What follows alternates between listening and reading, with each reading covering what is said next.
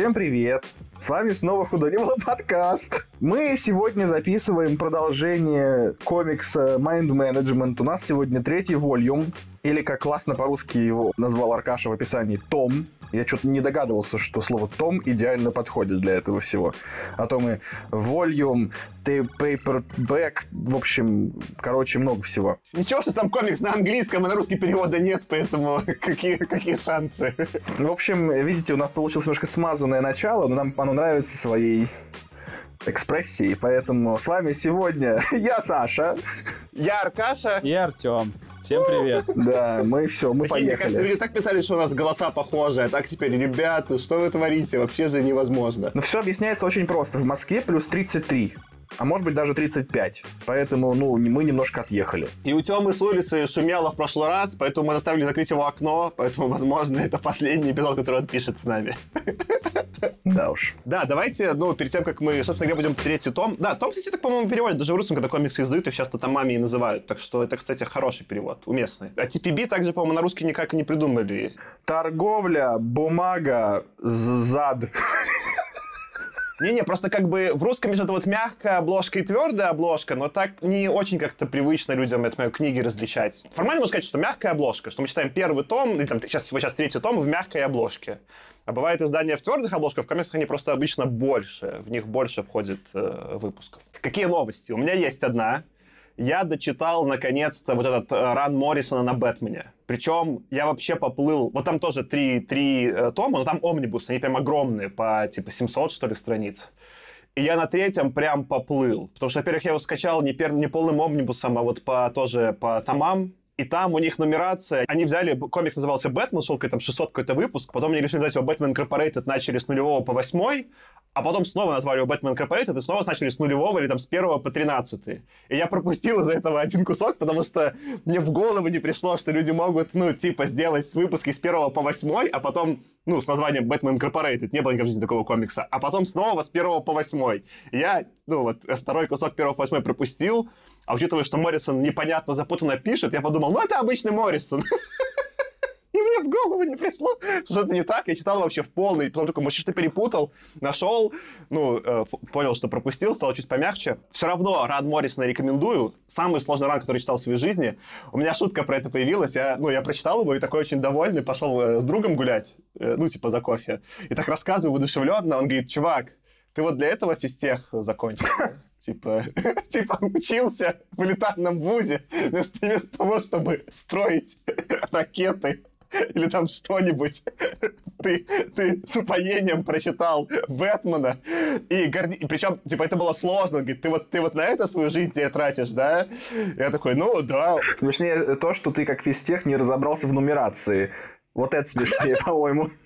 Хоть он как бы тебя и Там реально фиг разберешься, ну, типа, я же реально пытался почитать в одиннадцатом году, вот, ну, когда был моложе, я не вывез, потому что у меня английского не хватало тогда немножко, и вот, ну, вся эта нумерация без, э, тогда еще не так было, на Википедии все можно найти там или про комиксы прям как читать, и я прям поплыл, и мне реально потребовалось, ну, то есть, там без высшего образования, походу, этот комикс не вывезешь, и я такой, что? На что я трачу? На что? Почему? В общем, у меня случился легкий экзистенциальный кризис, э, но Бэтмена прям Моррисона рекомендую, но готовьтесь, там прям надо потеть. Как потею сейчас я в душной комнате. Мне кажется, ты, конечно, ну, ты переоцениваешь там, мне кажется, сложность. То есть там как бы важнее усердие, чем как бы высшее образование. Нужно быть готовым заморачиваться и разбираться. Но вообще, конечно, ты, возможно, думаешь, что ты продаешь, но нет. Мне кажется, знаешь, вот если наши слушатели не очень были знакомы с комиксами, не очень были готовы, то они Mind Management, вероятно, с нами еще осилят, но вот за Бэтмена они за какого точно уже никогда не сядут после твоих рассказов. Слушай, ну это Саша. Саша все время подкидывает какие-то серии про научную фантастику из миллиона страниц, а потом он говорит, ну ладно, это типа еще легкий вариант. Вот есть вам другая альтернатива, 2 миллиона страниц, поэтому миллион легче, давайте лучше читайте миллион. У него все время какие-то немножко мазохистские подходы, но при этом нельзя не отдать должное вообще, что человек как бы очевидно, уделяет этому много времени и мотивирован. Мазохистское потребление поп-культуры. Я, конечно, но это, мне кажется, это новый надо диагноз в этот, э, как он там называется, что-то BPM, DPM, я не помню, как этот, ну, где все психические диагнозы.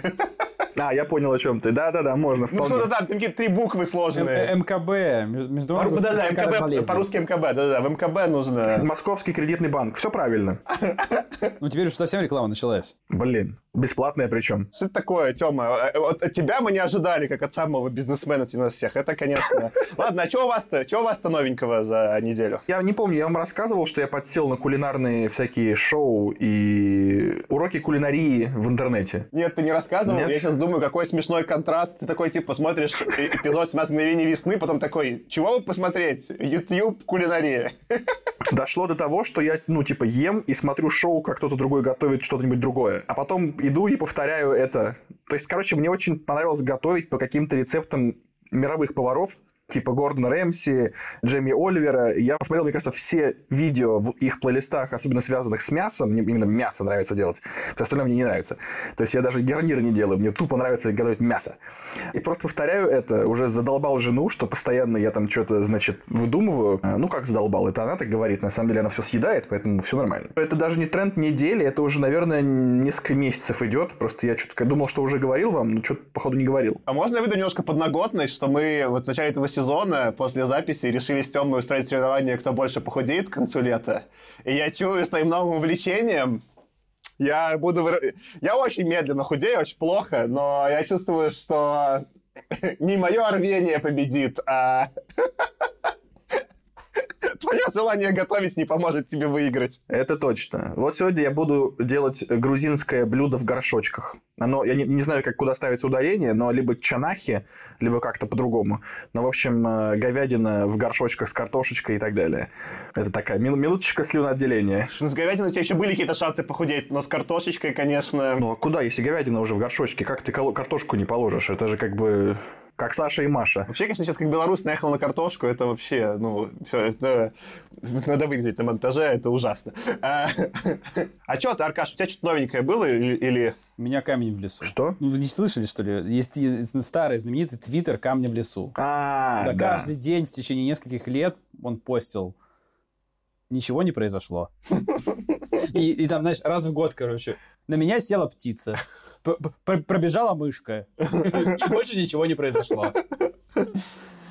И то есть это был ну, какой-то легендарный твиттер, там прям куча подписчиков было, ну и ни- ничего не происходило. Ну, тогда, Аркаша, раз ты не хочешь нам ничего рассказывать, что с тобой было, будем считать, что ты, конечно, укрываешь от нас. Может быть, ты поделишься, что произошло в третьем томе Mind Management? Так может там все Eraser стерла у него? Может быть. Ну, давай попробуем. Посмотрим, что получилось. Э, И, итак, мы, и, мы, и мы уже в 15 раз записываем этот подкаст, ну, этот сезон, и все не получается, да? Как вариант, кстати. И перебиваем Аркашу уже в третий раз. Да, Аркаш? я бы точно заметочки себе оставил и не подтер. Заметочки у меня в Google Keep, то кто у меня? Никто же не подотрет, никакой Генри Лайм. Итак, третий том у нас называется по-английски Homemaker. Ну, перевести можно, наверное, как домохозяйка. Нормально, он домохозяйка и А, есть. Собственно, после предыдущих событий обе стороны пытаются добраться до спящего агента по имени Меган с кодовым именем Домохозяйка. Важно при этом знать, что, во-первых, после реорганизации она, как спящий агент, который на самом деле, ну, у майн-менеджмента спящие агенты, не помнят о том, что они спящие агенты. Их там специальным образом, определенной фразой кодовой активируют, а они как бы живут своей жизнью и вообще, ну, то есть подсознательно они знают, что они спящие агенты, но сознательно они об этом не помнят. Так вот, ее, собственно, после реорганизации майн-менеджмента просто бросили. Она как бы была спящим агентом, и, и все, и зависла в этом состоянии, живя как просто домохозяйка, которая как бы ждет, пока ее активируют, но уже некому ее активировать. И второй важный момент про нее. Она не просто была спящим агентом майнд-менеджмента. Кроме майнд-менеджмента есть конкурирующая организация русских, которая известна под кодовым именем Zero, ну или ноль, я даже не знаю, переводить или не переводить. Ну, важно, что она так называется, ее так называют американцы, потому что не знают, как она вообще называется на самом деле. Можно плохую шутку сейчас придумал, что это, ну, это русская модель управления, это русский менеджмент. Извините. Потому что Zero? Нет, потому что, ну, это mind management, а это... А. Ай, все.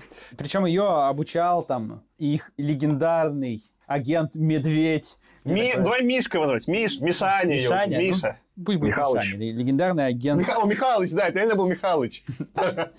легендарный агент Михалыч, вот, Михалыч реально круто, который, по сути, некоторый аналог Генри Лайма, как было названо, то есть по, по силе. И, собственно, она была как спящий агент русских заброшена в майнд-менеджмент. Там она к ним вклинилась и стала их спящим агентом, и она такой спящий агент двойного значения, и у нее одни приоритеты перевешивают другие, и вот что-то вот с этим дальше произойдет. Сейчас, подожди, раз ты уже сказал про Михалыча и про Зеро, а что ты не сказал, как называются русские агенты такого типа? А, да, ну я просто, ну, это не так важно, но да, они называются матрешкас. Ну, это просто... Это, ну, конечно, такая клюковка была. Для полноты картины, что есть Мих- ну, Михалыч, Матрешки и Зеро, ну, в общем, это, конечно, нормально. До этого на полях были Mind Management Field Guide, цитатки маленькие на полях, а тут были матрешка с Field Guide. При этом по-английски, конечно, но было бы классно, если бы они были по-русски, со сносочками на английский перевод. Ну уж ладно, это просто, ну, сложно было вместить, это и так на полях вмещалось, поэтому мы им простим. Ну так вот, давай к событиям переместимся обратно. Ну, собственно, Миру при этом пытается выйти на стирательницу, и та через сны назначает ей встречу там же, где вот стирательница с э, ее товарищем Линксом хотят забрать Меган. Лайм тоже со своей командой хочет выйти на Меган. Собственно, и в процессе и Лайм и стирательница при этом по дороге туда рефлексируют о том, как они вообще пришли к этой точке в своей жизни. Лайм думает о том, как он сожалеет о том, что заставил Миру пройти через все то, через что он заставил ее пройти, через то, что он до этого устроил ей. Нам показывают, что мы наблюдали за, ну, за, мы наблюдаем вот за этой циклом ее перерождения в некотором смысле, и узнаем, что то, что мы наблюдали до этого, это вообще ее седьмой заход к нему. При этом Лайм видел, что ей становится каждый раз все хуже по вот ее, ну, опыту, который она переживает, что опасность от бессмертных становится все больше с каждым разом. Но Лайм продолжал это делать, потому что есть у него какая-то тяга, чтобы его простили. Но вот после седьмого раза, когда он очередной раз отпускает миру, ему приходит мысль, когда у него за спиной стоят снова вылезшие из озера бессмертные, что на самом деле не хочет он ну, прощения, а хочет он наказания, если вы понимаете, о чем я. И он, по сути, дает нагнавшему бессмертным себя избить и причем покалечить. Ну, лысый бессмертный, которого мы до этого много раз вспоминали, он просто ему выдавливает глаза, и мы понимаем, что все события после этого, по хронологии, которые происходили, то есть все события в Шангрила, которые мы обсуждали в прошлом томе, все это время Генри Лайм был слепой. У него просто за его темными очками пустые глазницы. Но ему это, ну, собственно, видимо, никак не стесняет движение, потому что вот он такой суперчеловек. Собственно, стирательница, с другой стороны, вспоминает свою историю. Она, как мы и Саша уже предполагали в прошлый раз, оказывается той самой Джулианой из первой книги Миру, осужденной за убийство сына и мужа. Муж ее, якобы писатель-фантаст, на самом деле был членом организации Mind Management, который прямо работал в том числе и с Лаймом, и все это время заметал следы, которые вот оставляет Mind Management в памяти Джулианы, некоторым способом вот стирая память, чем ее практически свел с ума. И вот это ее состояние на грани сумасшествия и заставило, собственно, суд принять решение не в ее пользу и как бы принять решение, что она таки убила мужа и сына, хотя нам показывают явно, что сделала это не она, сделали это какие-то там противники, про которых мы плохо еще что-то понимаем, организации Mind Management. Ну, после этого, собственно, мы уже видели, что произошло. Данкан, или Дункан, извините, дуальный Дункан, ее спас. Ну, и, собственно, после этого каким-то образом она стала вот этой вот суперсильной стирательницей. Собственно, возвращаемся к Меган, да, и к нашим событиям, к домохозяйке. До того, как наши герои со всех сторон приехали к ней, ее кто-то уже активировал, у нее вернулась память о том, кто она такая, и первое, что она решила устроить, это, конечно же, отомстить всему тому пригородному типичному американскому району, в котором она живет. Собственно, с помощью интриг и психотропных веществ она умудряется довести всех до состояния жуткой паранойи, и ровно к моменту прибытия наших главных героев развязывается просто кровавая резня между местными жителями. Так что обе команды, а также Миру с Биллом, которая тоже прибывает в этот момент, они оказываются в гуще всех этих событий. Меган в итоге встает на сторону стирательницы, поскольку та обещает ей помочь отомстить э, тем, кто бросил ее спящей. А Миру, ну, мы еще сейчас обсудим почему, э, встает на сторону Лайма, типа решив, что он как бы меньшее зло в этой ситуации, и простить она его не может за то, что он сделал, но все равно меньше зло, мол, мы выбираем. Вот такая у нас ведьмачья история получается. На этом история вот заканчивается пока. Они все идут искать э, некоего, или не, некую, по-моему, там явно говорится, что это девушка, да, э, фокусницу. И это будет событие следующего тома. После этого у нас еще один выпуск, на самом деле, который тут немножко такой, еще тоже отдельно стоящий, про девушку, которая общалась с животными у нее была сверхспособность общаться с животными, но не просто давать им какие-то команды, а она могла понимать их эмоции. То есть она не то чтобы читала мысли, но она в некотором роде преобразовывала ощущения э, животных, которые она воспринимала, в какие-то слова. То есть, ну, грубо говоря, могла слышать их. И животные ее еще очень любили. У нее было несколько эпизодов, как к ней, за ней бегал весь зоомагазин, а потом еще и весь целый зоопарк. И в результате ей любимые места, где ей больше всего нравилось, ей стало ходить нельзя. Собственно, история ее заключается в том, что она в том числе с помощью Генри Лайма, нам показывают, какой Генри Лайм такой душка, на самом деле, прям красавчик, помог ей э, перебороть, по сути, систему майнд-менеджмента, которая использовала до этого животных просто как суицидников, да, по сути, никак не заботился о них. И с помощью этой девочки они перешли в систему, где они, наоборот, животных обучают, и, по сути, их жизни тоже берегут. Из там дельфинов-суицидников они их там превратили в дельфинов, которые мины ставят и уплывают, например. Да, и птички там тоже как бы яд подсыпать стали, а не взрываться, как бы рядом с какими-то диктаторами, генералами хорошими. Ну и кончается эта история тем, что, по сути, что произошло потом? Девочка в какой-то момент решила, что нет, не гоже так вообще жить, и решила сбежать вместе с животными из, э, собственно, как бы Шангрила. Лайм ее догнал, но отпустил, поскольку тоже, он же душка, и он решил, что так она будет более счастливой. И она, на самом деле, живет где-то в каком-то заповеднике в Непале, ее там Миру с командой уже Лайма находит, но Миру одна с ней общается, слушает ее историю, понимает, что эта девочка с ними не пойдет, потому что ей, в общем-то, воевать на стороне Лайма нафиг не надо, ей и так все хорошо. А Лайм такой еще организуется, ну, у нее все хорошо, да, то есть вот нам показывают человечного Генри Лайма, который все равно, кроме того, что, ну, ладно, не завербовали, не завербовал, но он все равно интересуется, как там она. Вот на этом кончается то. Спасибо, Аркаша, за твой пересказ. Ну, или попытку пересказа, если пользоваться нашей классической терминологией. Вопрос у меня, собственно, в... Мне кажется, слушатели подумают, что мы с Аркашей прям на ножах. Нет, мы хорошо дружим. Вопрос к вам. Собственно говоря, там главный, много твист этого тома. Не то, что твист, а, наверное, ну, главное, что пытался сказать автор. Господи, сейчас я, вы меня уничтожите. Ну, в общем, тема, тема главная этого номера, да, что нам показывают, что Лайм, конечно, был крайне неприятный человек, очень неприятный, да, ну, именно вот в момент, когда он уже с Миру взаимодействовал. И потом из этой неприятности пытается сейчас, наоборот, делать хорошие дела. А про как раз-таки Razer показывает, что она была крайне приятным человеком, который очень плохо использовали, и майнд менеджмент неплохо относился, и в итоге вот у нее эти дела повесили. Наоборот, у нее трагичная история, да, не от нее зависящая, она как бы не сама при этом не, не поучаствовала, да, и вот только после того, как Дункан ее освобождает, по сути, она, ну, от, с этого спасает от смертной казни, она вступает. И она как бы показана наоборот, что она делает при этом сейчас злые вещи, да, то есть как бы такая попытка сделать, э, обыграть, да, что вот может ли человек вообще, ну, перемениться, даже несмотря вот на такое, может быть, странное ощущение. У меня к этому двоякое ощущение. Я вот помню, что когда я вот, я, наверное, это была моя претензия, когда я читал это все первый раз, и я начал с третьего тома и остановился, да, это может восприниматься немножко так, что они все не очень приятные люди, и ни за кем садить неинтересно ну, типа, если так думать вот с позиции, а что, кто такие добрые, хорошие люди, то ни Eraser, ни даже Миру на самом деле, ни Лайм не попадают. Но вот опять же я буду проводить параллели с Invincible, который читаю сейчас параллельно, там тоже это обыгрывается, что они, если у тебя есть большая сила, ты немножко становишься неприятным в какой-то момент человеком.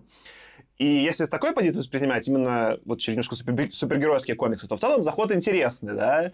В итоге, действительно, я не мог к концу этого выпуска решить... То есть я мог понять, да, как бы трагедию и Лайма, и Стирательницы, и не мог понять, за кого бы я из них вписался, и вообще за кого-либо я вписался. То есть если они стали такими вот антигероями, типа Дэдпула или кого-то, да, когда в них явно что-то есть и героическое, но есть что-то супер антигероическое, это очень странно все замешано. А как для вас этот общий твист, ну не твист, скорее, а тема сработала? Как у вас вообще отношение к Лайму и к стирательнице после этого тома? Мне кажется, очень похоже вот знаешь, что ты, то, что ты описываешь, мне кажется, что, ну, типа, я представляю себе, что можно снять какой-нибудь голливудский фильм и про ту, и про другую сторону, когда эта страна будет показана как именно герои. И поскольку и тех, и тех ты можешь повернуть сюжетно так, что они герои, ну, типа, один совершил ужасную ошибку в прошлом и встал на путь искупления, и теперь пытается творить добро. А вторая была брошена и забыта всеми, и теперь пытается найти справедливость. И тот, и тот сценарий в целом может быть подан, как будто бы он про преодоление себя и героизм. Соответственно, действительно здесь не как в какой-нибудь ролевой игре, где есть добро и зло. Хотя нет, как раз как в ролевой игре Потому что за добро и зло, как бы, идти, ну, люди играют, и, ну, как бы, кто-то за добро, кто-то за зло, потому что у всех мифология интересная. И получается, что очень равноценный, как бы, антигерой, условный антигерой и протагонисты очень равноценные. Поэтому это был мой любимый пока что выпуск. Потому что он как раз-таки не похож на условные э, X-менов, которые я раньше, ну, как бы с, с параллель с которыми я раньше проводил, а он гораздо более психологичный, гораздо более погружается в то, что вот это вот самое добро и зло, и, и что это все не очень очевидные термины э, в контексте этого комикса, и ты можешь симпатизировать и Генри Лайму, который Занзибар покрошил, ты можешь симпатизировать и стирательнице, которую забыли просто вообще, ну и очень много потайного смысла в этом, не, не банальный. Потому что ты можешь думать, хорошо, ее забыли. Ну так и в смысле, и что забыли? Она была каким-то супер злым, значит, персонажем в, в прошлом, агентом, который какие-нибудь там плохие дела совершала на правительстве. Потом ее, еще, ну, она была сначала в этой вот России, э, типа советской организации, потом она стала в этой американской организации, и все, что она делала, была шпионом и вообще от а-та-та. Ну и черт с ней, что ее забыли. Но Невозможно так думать, она тоже человек. Это очень сложно про это думать вот так вот утилитарно.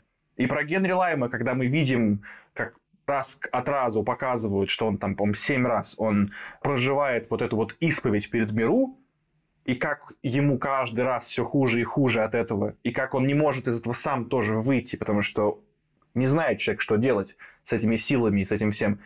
Короче, столько там смысла, что я с тобой полностью, Саш, согласен. Нет, очевидно, плохого игрока и хорошего. И я пока вообще не сложил никакого мнения. Я, то есть, у меня нет такого, что я болею только за Лайма. Мне единственное, что мне не нравится, мне не нравится этот Линкс, он очень стрёмно нарисован, он такой большемордый, такой вот широкогубый, такой какой-то краснощекий, непонятный человек, и он кажется таким, таким барыгой с рынка, который мне какую-то там фальшивую кассету, значит, э, с бригадой втюхивает, не знаю.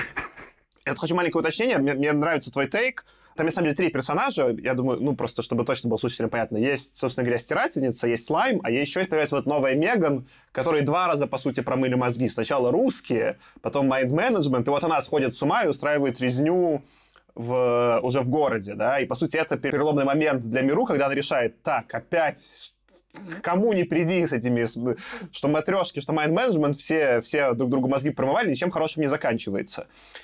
И в целом мне ход этот, кстати, кажется удачным, потому что как раз-таки на про Меган особенно понятно, насколько она растеряна. По сути, из этих двух организаций она жизни лишилась. Да? Она прожила в беспамятстве, в такой типа в несознанке, там, сколько, 20 лет, потому что про нее забыл сначала одна организация, а потом вторая. Да? С другой стороны, все равно сложно оправдывать ее какой-то там геноцид, да, хотя он и мелкого масштаба, ну не геноцид, но какой-то там резню она устроила. Там, наверное, геноцид скорее устроил Лайм, он город вырезал, да, это там какое-то маленькое, сколько там, пять семей вырезал или четыре, да. Меньше, но тоже какие-то непри... ну, неприятные масштабы. В целом ход интересный. У меня к нему психологически все еще есть вопросы. Но тут, конечно, отдам должное просто Кинту. Выпуск именно когда начинается вся эта в пригороде безумие, просто невероятно круто нарисован я как фанат комиксов, я готов простить вообще все сюжетные дыры за вот эти, какие там были, и эти вот спредс, когда на две страницы огромные кадры, и когда потом просто на две страницы длинные были по, ну, так, по четыре, по сути, линии, да, где два даже не кадра, по сути, они даже как одна картинка нарисована, по сути, два кадра, две,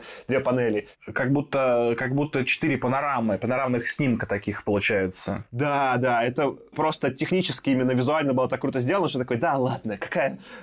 Плохо, что я наслаждаюсь тем, что город вырезают, но как это красиво сделано. Ах ты, Кинт, ах ты, хорош. Ну, в общем, мне кажется, что вот э, эта дуальность Слайма и Стратеницы без Меган бы хуже сработала. Меган тут отчасти удачный ход, чтобы еще оттенить, что может, ребята, быть еще хуже. Типа, тут в целом они все как бы, ну, такие, такие люди. У меня, знаете, с чего пригорело? С того, что вот эта история с Меган каким-то образом, вот я не понял, почему После этого Миру считает, что Лайм — это меньшее зло. То есть мне ничего не хватило. Про сериальницу нам рассказали ее, собственно, историю прошлого, да, вот эту трагичную историю. Ей промыл мозги ее, там, то ли муж, то ли он вообще был ее каким-то надсмотрщиком, а не мужем вовсе. Зачем это было сделано, непонятно. Но история действительно как ты сказал, трагичная. Но мне непонятна ее мотивация сейчас до сих пор. Зачем она снова пытается собрать mind management? Я не понимаю, зачем это происходит. И самое главное, Миру не понимает, зачем это происходит. Она хотела с ней поговорить, выслушать ее мнение. Она с ней собралась встретиться, и потом она увидит, что Меган устроила резню, резню, которая, ну, отличалась от э, масштабов резни Лайма только, собственно, масштабом, и отличался на масштабом только в силу того, что у Меган не было возможности устроить резню на 10 тысяч человек. Поэтому она устроила ее там на пару десятков. Но почему это в этот момент говорит ей, что, ну, стирательница не права? Я не понял. Почему она в этот момент считает, что Лайм красавчик? Точнее, не то, что красавчик, что Лайм меньшее зло. Непонятно. То есть она прямо проговаривается, она говорит, лайм, наверное, меньшее зло. Но почему? Я вот здесь не понял, на самом деле, эту историю. Может быть, я как-то не углядел что-то, может, вы понимаете. Ну, я с тобой соглашусь. И вот э, тему, которую Саша сейчас задал, типа, как главная тема этого, этого тома, я бы ее может быть, немножко переформулировал, на мой взгляд, хотя это, наверное, даже тема не тома, а уже это тема уже всех трех томов, которые мы прочитали, это то, что, на мой взгляд, что использовать кого-то в каких-то там интересах военных или правительственных и так далее с принуждением, как правило, заканчивается чем-то очень катастрофическим. И э, нам уже показали, то есть раньше у нас была одна организация Mad Management, все герои, которых нам показали, пострадавшие стороны от этой организации. Организацию закрыли, потому что все было плохо куча людей пострадали. Теперь нам показали еще одну организацию, противоборствующую в прошлом менеджменту, вот эти самые Zero э, советские. Там тоже есть куча, показали, как готовили ледяных людей. Это тоже агенты Советского Союза, которых там, значит, в ледяной воде замораживали. Они вот э, умели ну, по какой-то причине они умели умирать, значит, по желанию, и что было удобно, что их назвали ходя... ходячие капсулы с цианистым калием. То есть, типа, агент мог в любой момент умереть. Тоже, опять-таки, пыточная система, куча людей пострадали, кого-то забыли тоже наверняка, как агентов спящих, тоже плохо. Вот нам теперь в этом, в конце этого воли мы показали еще одну резню, учиненную вот таким вот пострадавшим, психологически нестабильным агентом этих двух организаций – и более того, мы не понимаем действительно, от чего хочет стирательница, воссоздав эту организацию. Скорее всего, ничего хорошего опять не получится. Как бы это очередная вербовка с целью использования для каких-то там чужих целей, тоже непонятно каких, не знаем. И кажется, что в этом смысле как будто бы Лайм должен собирать свою команду для чего-то другого. Но мы и этого не знаем, для чего он собирает свою команду. Он как бы тоже вербует людей, а зачем мы тоже не понимаем. И возможно, что ну, эта тема, она остается той же самой, что любая вербовка и использование людей, а не только людей, кстати, еще и животных, бедные дельфины, бедные кошки, бедные собаки, всех использовали, взрывали, господи, боже мой. Вот. Это в любом случае плохо. Поэтому да, я с тобой соглашусь, Аркаш, в этом, вот если вот так рассуждать, как я рассуждал про этот том, то я не понимаю, где тут меньшее зло. Они все друг друга используют. Или их использовали кто-то. И в чем меньшее зло, в чем сравнение между командой Лайма и командой Стирательницы, пока вообще непонятно ну, как будто продолжая твою логику, там явно стирательница заявляет, что я хочу обратную организацию воссоздать, а Лайм говорит, я хочу ее все-таки полностью, ну, уничтожить. Я просто ваши оба пункта разовью, и это то, почему мне этот том понравился меньше предыдущего. Я поставил ему в итоге 4 звезды, то есть у меня сейчас, как меня, 4 звезды, 5 звезд, 4 звезды, вот по этому идти. Мы прочитали ровно половинку. Мы на середине истории. Осталось вот еще ровно три тома. И этот том для меня немножко выглядел как э, новый вид такого world-билдинга или сеттинга. Нам еще что-то новое добавили, нового набросили, но явно конфликт и его основу не проговорили. И меня это начинает... Вот сейчас меня начинает немножко пугать. Я помню, почему я в прошлый раз как бы остановился и не дочитал. Потому что мне сложно представить, как себе можно за три тома вырулить красивые концовки. Вот тут, э, помните, у нас было много этих дискуссий про Lost? Для меня хороший теперь будет исход, если все. По сути, вот мы как бы в этой в трехактной структуре, да, у нас вот сейчас кульминации. Подходите, следующий четвертый том станет кульминацией, или там четвертый, пятый, а потом как-то это все, ну, какой-то, да, этот, как этот, аутро. Но это можно не успеть сделать. И вот сейчас э, для меня вот это будет интересное наблюдение.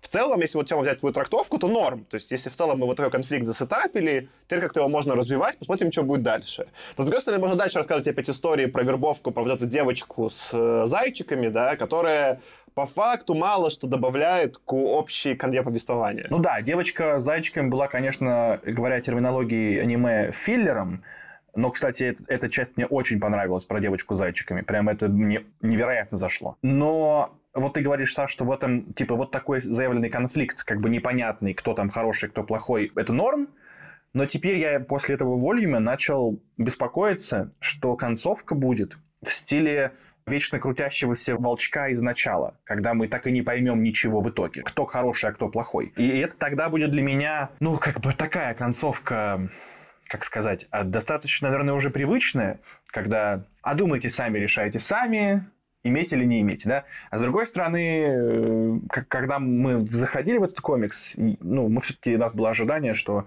концовка будет понятная и реально концовкой, а не собака из Лоста, да, то есть надо как-то надо красиво реально закончить. И, и волчок или собака, они меня, наверное, не удовлетворят. Я еще вот тут добавлю, не знаю, из того, что мне не понравилось в этом томе, сама структура повествования. Вот ты говоришь, была история про девочку с животными, она немножко филлером была. Но даже дело не в том, что она филлер. Дело в том, что у нас до этого была какая-то вот стройная, ну, канва повествования, в которой мы немножко так попутно, иногда ответвляясь, узнавали какие-то подробности про героев и так далее. А здесь мы перешли к структуре, когда вот нам отдельная история, короче, которая вот вообще как бы еле приплетается сбоку, и мы в ней покажем, что Лайм не такой уж плохой, и она только для этого нужна. Вот у нас отдельная история про... Ну, мы, конечно, связали, действительно, но мы и так уже догадывались, что Джулиана это и есть стирательница. Вот ее историю расскажем.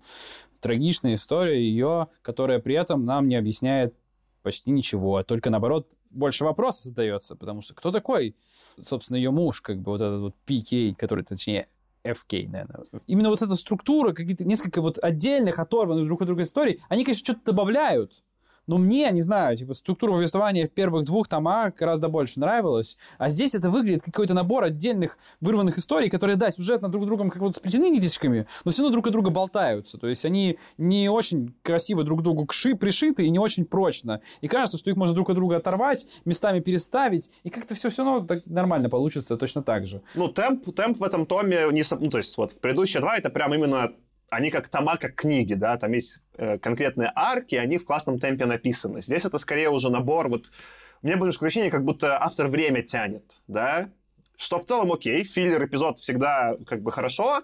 Смущает, что просто это уже мы в середине повествования. Вот это и был мой тезис. Я просто хочу, ты вот скорее поругал, я хочу похвалить. Хотя история с Вером, ты прав, мало что добавляет. Хотя добавляет, на самом деле. Э, ну вот, она все-таки создала... Помните, в прошлый раз говорил, что я там скорее за команду Дункана и Лайма, потому что там Дункан, и про них больше известно. Вот мне кажется, сейчас паритет появился. Про это Тёма говорил, что действительно это важно было про стирательницу. Теперь я про... Ну, как бы она столько же заняла экранного времени. Может, меньше, но по эмоциональным ощущениям столько же, сколько и Лайм. И интереснее наблюдать. Метафора. Во-первых, как это было круто сделано, что она не могла, ну, стирательница его запомнить, и он карандашиком был нарисован нарисован.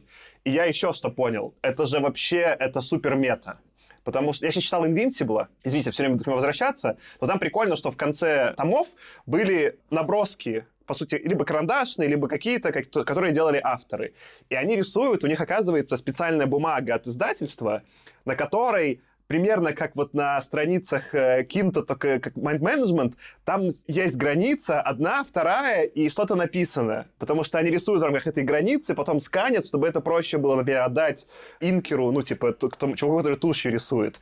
И, по сути, этапы, как, как создается корпоративный, ну, какой-то большой комикс, да? Там сначала делается набросок карандашами, то есть карандашный рисунок. Потом поверх него делает слой туши, а потом поверх его красят. И это часто, вот, например, в комиксах э, там дорогих, Marvel, DC, это даже разные люди. Есть отдельно ну, еще текст отдельно, да, человек пишет текст, ну, типа сценарий, потом кто-то рисует карандаш, кто-то делает тушь, кто-то делает раскраску. Здесь это все делает Кинт, и именно на выпуске, на вот этом, на истории с э, Стратницей это было явно показано. То есть она когда забывает, она возвращается на слоге, есть только карандаш. И видно, опять же, что это как бы, это на бумаге, э, ну, это бумага как будто mind management, это, это, это еще техническая отсылка к тому, как комиксы создаются в корпорациях. И я когда понял, насколько тут еще вот этот уровень глубины, что он обыгрывает сам процесс создания комикса. Это вообще, это, это кто может понять? Ну, в смысле, это я понял, потому что я читал параллельно Invincible, и там были ссылки, ну, в смысле, это, это, это 90% даже не поймет, что это именно отсылка еще к процессу создания, но он такой, я еще и этот угар сделаю. И я понял, почему там, например, в каждом... Там довольно крутые чуваки в, в каждом предисловии к каждому тому, это все известные комиксисты, и они дико прям кайфуют, и видно, что они кайфуют, что это не за, ну, не за деньги записано. Ну, в смысле, может, за деньги за какой-то, но в смысле, что им реально по кайфу. И я понял, почему, потому что в том числе сделано, чтобы удивить самих создателей, ну, типа, там есть подмигивание как бы самим комиксистам.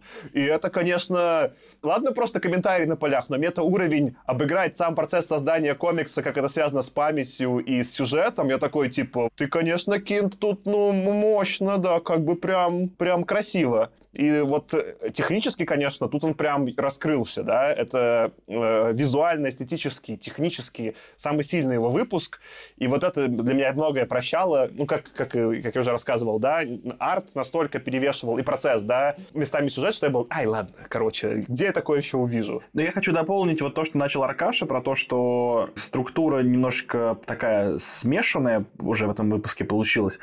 Я в прошлом выпуске говорил, что мне было сложно читать вот эти комментарии на полях, но мне это было сложно утилитарно читать, потому что у меня, я читаю с монитора, э, и просто нужно постоянно голову поворачивать. И я забивал на это дело. И там, получается, ну, уже тогда было понятно, что Кинт играется с форматами. Точнее, даже не форматы, я не знаю, как это назвать, с какими-то слоями восприятия. Есть основная, основная сюжетная линия, есть какая-то сопутствующая сюжетная линия на полях, которая поддерживает основную историю.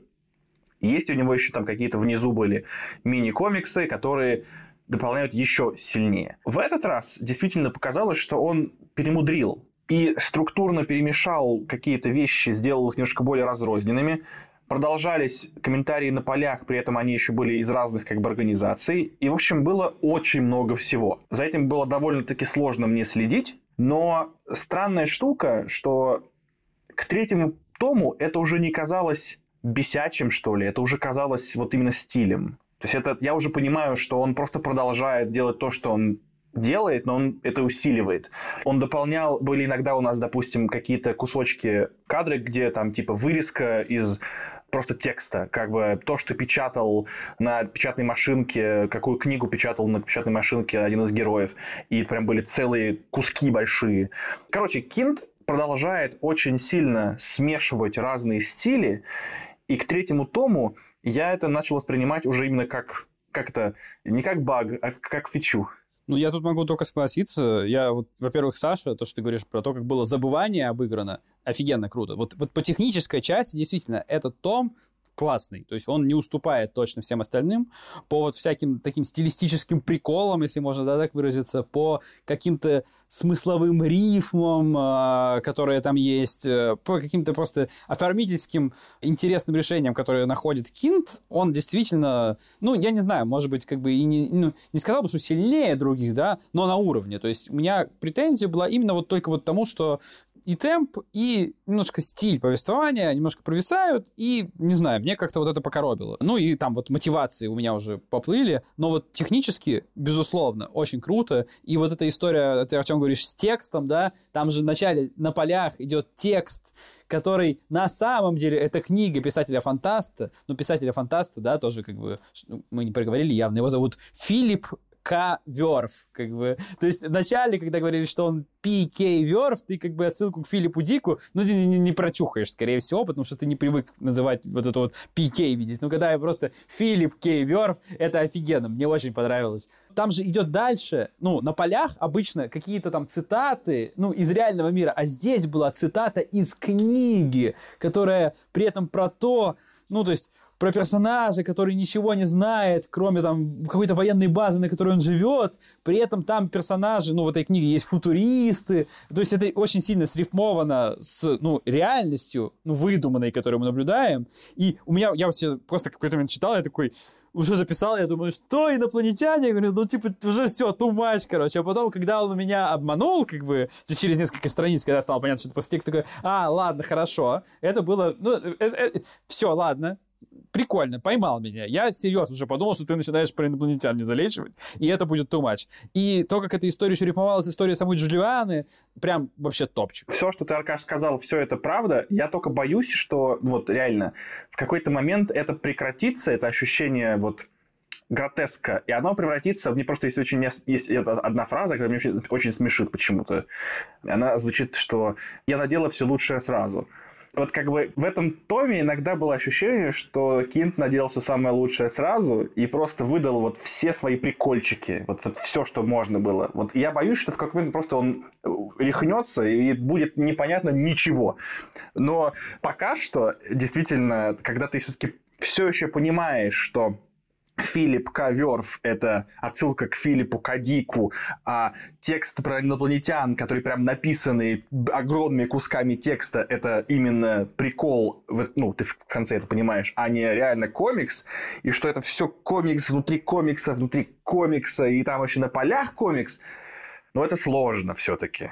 И в какой-то момент я боюсь, что я такой, типа, просто уже зафейспалмлю и скажу, я все. Обоих вас тогда прокомментирую. Э, тебя, Тёма, что ты говоришь, что дело все лучшее сразу, на дело. Я путаюсь у меня эти глаголы. На дело, на дело, правильно, на, на дело. дело. Я, без, без, я безобразен.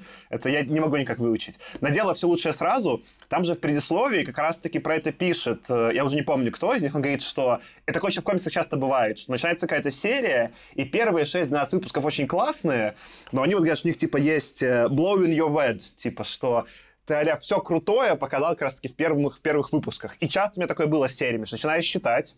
Первый, у меня, например, такое вот было Sex Criminals, вот прям Фрэкшена. Классная серия, но первые 12 выпусков прям гениальная, а потом прям скучно. И это очень часто. Вот получает прям премию Айснера первые один-два тома, это как раз 6-12 выпусков, а потом сильно проседает.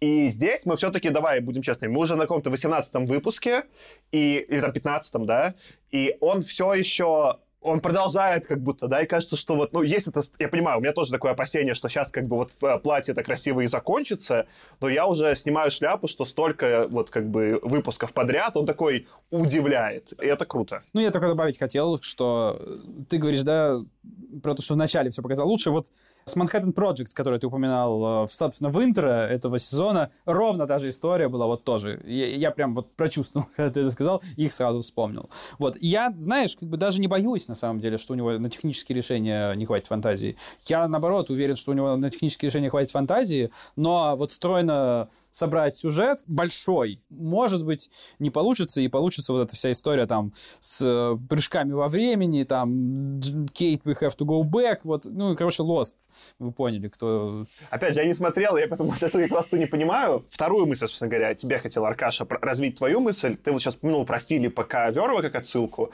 А я к чему начал, да, что вот три комикса выбрал для этого сезона, и про следующие два, э, про Сагу и East of West, понятно, что они фантастические. В смысле, именно как научно-фантастические. А сага вообще этого не скрывает, что это как бы ее цель, да, быть новыми какими-то там звездными воинами. И Stuff West такой, типа, смесь тоже фэнтези-киберпанка.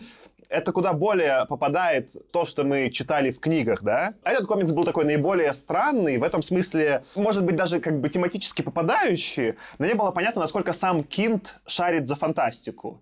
И вот это для меня э, Том подтвердил, что шарит. И прям шарит глубоко. Во-первых, ну это же про Филиппа Верва, это прям прямая его отсылка, да, это он прям намекает. Второе, что, смотри говоря, вот ты описывал, Тёма, про, по-моему, ты говорил, да, про эту книгу, то, что он пишет, или, или Теркаша, там, да, что кто-то спрятан в комнате, да, и не может понять, что происходит в реальном мире. Но это что же, мне кажется, довольно толстая отсылка к игре Эндера. Прям, ну, такая, типа, что он понимает, что происходит. Когда появляются эти домохозяйки, они какой-то момент стоят на виде такой, типа, на фоне, да, и там за ними написано House 5-5, что очень для меня срифмовалось Slaughterhouse Number 5 с Бонни номер 5 Вонегута которая еще и тоже тематически похожа. Не знаю, насколько, опять же, да? Я не понимаю, насколько эти все отсылки, ну, то есть с Филиппом точно осознанные, остальные, можно скорее там за, ну, очень похожи, да? А, ну и, собственно говоря, когда они летят на эти, этот рассказ, и там есть футуристы, все остальные, они на космическом корабле, и каждый выполняет свою роль, и они не могут из-за этого без кого-то работать, мы же прям такой рассказ у Шекли читали. Там прям такой был, где они этого разгонятеля, ускорителя, по-моему, искали, этот был человек, который там не откупал, что он говорит, что вы от меня хотите? Он говорит, да ускоряй уже, что ты, сколько можно, да? И вот а, про Шекли мне тоже кажется более-менее очевидное. И вот на этом томе я понял, что Кинта за фантастику шарит прям шарит, в смысле, он как минимум, как мы с вами, фанат. Он все это как минимум читал, и вот в этом томе, если предыдущий он скорее какие-то делал отсылки, вот, ну, более комиксовые или шпионские, да, то вот тут прям было много отсылок 100% научно-фантастических. А прикинь, если... Слушай, ты сейчас полюбишь это. Мета, мета-уровень сейчас тебе будет, Саш, смотри. Значит, это же у стирательницы, да, был муж-писатель? Правильно я помню? Да-да-да. И там же была тема, что про этого мужа, который он издал как-то там одну какую-то книгу, стал очень известным там богатым человеком, и он ей объяснил, что в детстве он прочитал несколько книг, сжег их, и через несколько десятков лет по памяти их написал переписал как бы. И этим стал, ну, популярен. Это были какие-то редкие книги, которых никто, типа, не мог знать. А что, если Кинт как бы про себя это говорит? Ну, метафора такая, что он читал фантастику в детстве, О, и теперь реконструирует эту фантастику в этом комиксе, как он ее запомнил. Ну, неплохо. И тогда, получается, он как бы в некотором смысле кинт верф в этом. Да, слушай, ну, красивый разгон, да, очень тематически тоже ложится. И это, кстати, бонус-то в копилку кинта, что из-за того, что он не все рассказывает, но при этом вот так вот прикольно тем- тематически подвязывает, можно везде додумать, и так, и так красиво, и так красиво. Нормальный разгон. Я что, я просто хотел перейти к следующей теме аккуратно, но, может быть, еще про тему добавите. У меня вопрос к вам есть. Ну, в смысле, не вопрос, точнее, а одна, которая прям, ну, из вот предыдущих всех там авторов, я плюс-минус э, уверен, что Кинт их или читал, или понимает, о чем идет речь, слишком, ну, такие толстые, да, отсылки. Одна, где он, я не понимаю, мне кажется, он не должен быть в курсе, но там в начале, если помните, каждого тома есть какие-то объявления, в которых какие-то слова выделены, чтобы сообщение прочитать. И, ну, в этом были всякие рецепты, как вот, Тёма, чтобы подвязать еще к тому, что рассказывал про, да, и один из рецептов был коктейль, в котором, я даже вот выписал, там нужно было что-то бензин, керосин и потасиум хлорейд, чтобы получить Henry Famous Cocktails, ну, этот известный коктейль Henry. И это же как-то уж слишком похоже на Москва-петушки, где у чувака все время были рецепты, что бухнуть из вообще не питьевых вещей. Ух ты. И я такой сижу, и тут еще он про русских разгоняет, да? И я не могу понять. Ну, то есть это просто так удачно совпало, что он разгонял про Михалыча и про всех остальных, и про матрешек, и, и про одно из культовых русских произведений, тоже рецепт коктейля, который явно тебя отравит, да? Это просто такое суперудачное совпадение, или Кин читал как бы Ерофеева. Я не знаю, что даже, ну, что более стрёмное. Если удачное совпадение, это слишком ложится в конвой этого майнд-менеджмента, что, ну, там, все совсем связано, да. А если он читал, учитывая, что у него до этого был правильный русский, типа, да, помните, там, что случилось, Тунгуска, он же использовал уже русских персонажей, и они даже на правильном русском разговаривали, то это, если читал «Москва-петушки», это, конечно, для меня вообще что-то невероятное, что кто-то вне русского контекста «Москва-петушки» прочитал. И я такой, вот тут я прям поплыл. Я не знаю, что про это думать, но это слишком похоже. Это очень круто звучит. Я буду думать, что именно так, что он это прочитал. Это очень круто. Слушай, а где там это было? Просто это было вот эти как раз пейпербэках, Да-да, они сделали в тред-пипербэках, э, там в начале, вот когда эти еще развороты, там просто какие-то объявления случайные, и там часть слов- выделены, что типа там что там лис, там слушай, тебя обманывают, или за тобой смотрят. Ну, выделены какие-то слова, да. И вот там в этом были рецепты, а не объявления. И один из рецептов был коктейль из, вот, что я прочитал, керосина, бензина, тар. Не знаю, что такое тар. Тар это что, деготь? Да, ну то есть это смола, по-моему, или что-то Да, такое. да, ке- керосин, бензин, смола и потасиум хлорат. Вот, смешать ингредиенты, закрыть бутылку пробкой, кинуть, кинуть керосин до использования. Поджигай и, и радуйся. Не, ну типа это коктейль Молотова же. Ну, типа, это же коктейль... Как бы да, но, ну, поэтому, может быть, он не знает про Ерофеева, да, но, с другой стороны, тоже тематически похоже. Короче, не знаю, прикольно, что я уж, ну, просто когда увидел кучу отсылок, начал искать отсылки, такой, что? Москва-петушки, мы тем более упоминали. В общем, э, смешно. Ну, в общем, по отсылкам здесь, конечно, он прям ударился. Худо не было. переход я хотел сделать красивый. Как вам русский это? Вот ты начал с клюквы, тут действительно русская тема появилась. Что думаете-то? Как вам вообще? Бесило, радовало? Ну смотри, если оставить клюкву за скобками, потому что, ну, матрешка, как бы, ну, ну ладно, ну, матрешка. А что не так с матрё- при смотрешке, типа что... Ну, это такая, ну, это к- слишком клюква, короче, вот именно... Ну, балалайка, они же смотрешка, с- медведь, самогон. Да-да-да-да, ну то, что медведь, как бы, слишком, слишком... Медведь, согласен, хотя Михалыч, вы поняли, было бы нормальное имя, да? Организация называлась Zero Аркаша, а матрешки это был гид именно для двойных агентов. И двойные агенты метафора похожа на матрешку, что это агент в агенте, в смысле, это не то чтобы, это же осмысленное подобранное слово. Ну да-да-да, ну я, я все, я просто к тому, что э, если оставить как бы вот такую аллергию на клюкву, которая, знаешь, уже часто бывает, что ну опять одно и то же, короче, опять на балалайках медведи играют.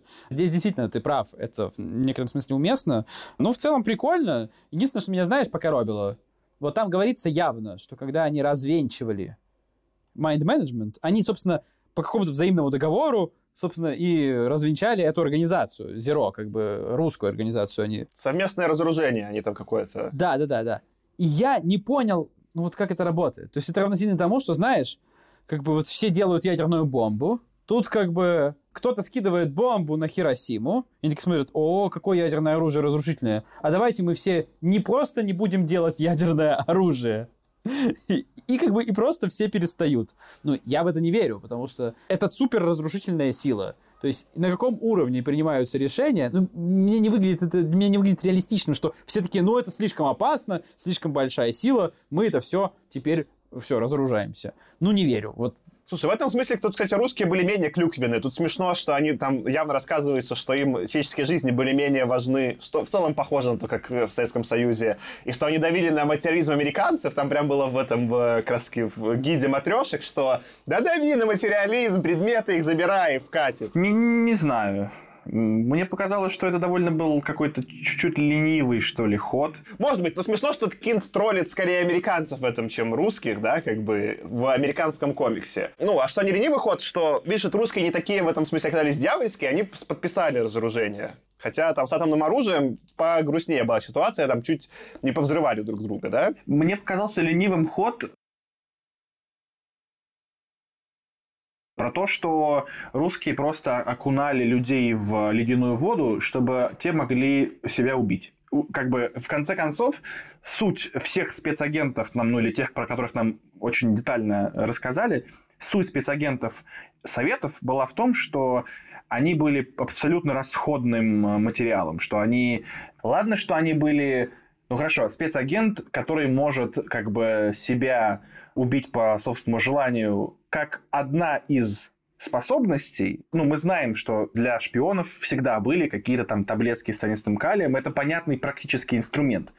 Но тот метод, которым достигалось получение только одной этой очень утилитарной фичи, что тебе нужно было очень долгое время постепенно понижать температуру ванны, в которой лежал агент, до тех пор, пока она там, ну, пока он не превращался, типа, по сути, и выглядел как кусок льда. То есть, ну, типа, агент, по идее, спецагент, он не должен выглядеть как кусок льда среди других агентов, потому что он будет слишком явно выделяться. Он не, не выглядит как человек, он выглядит как синюшный доктор Манхэттен, или как там профессор Неважно. Доктор, доктор. Доктор. Поэтому кажется, что это непонятно, что вообще, ну, типа, это все, что смогли придумать советы? Заморозить людей только для того, чтобы они могли себя убивать по желанию?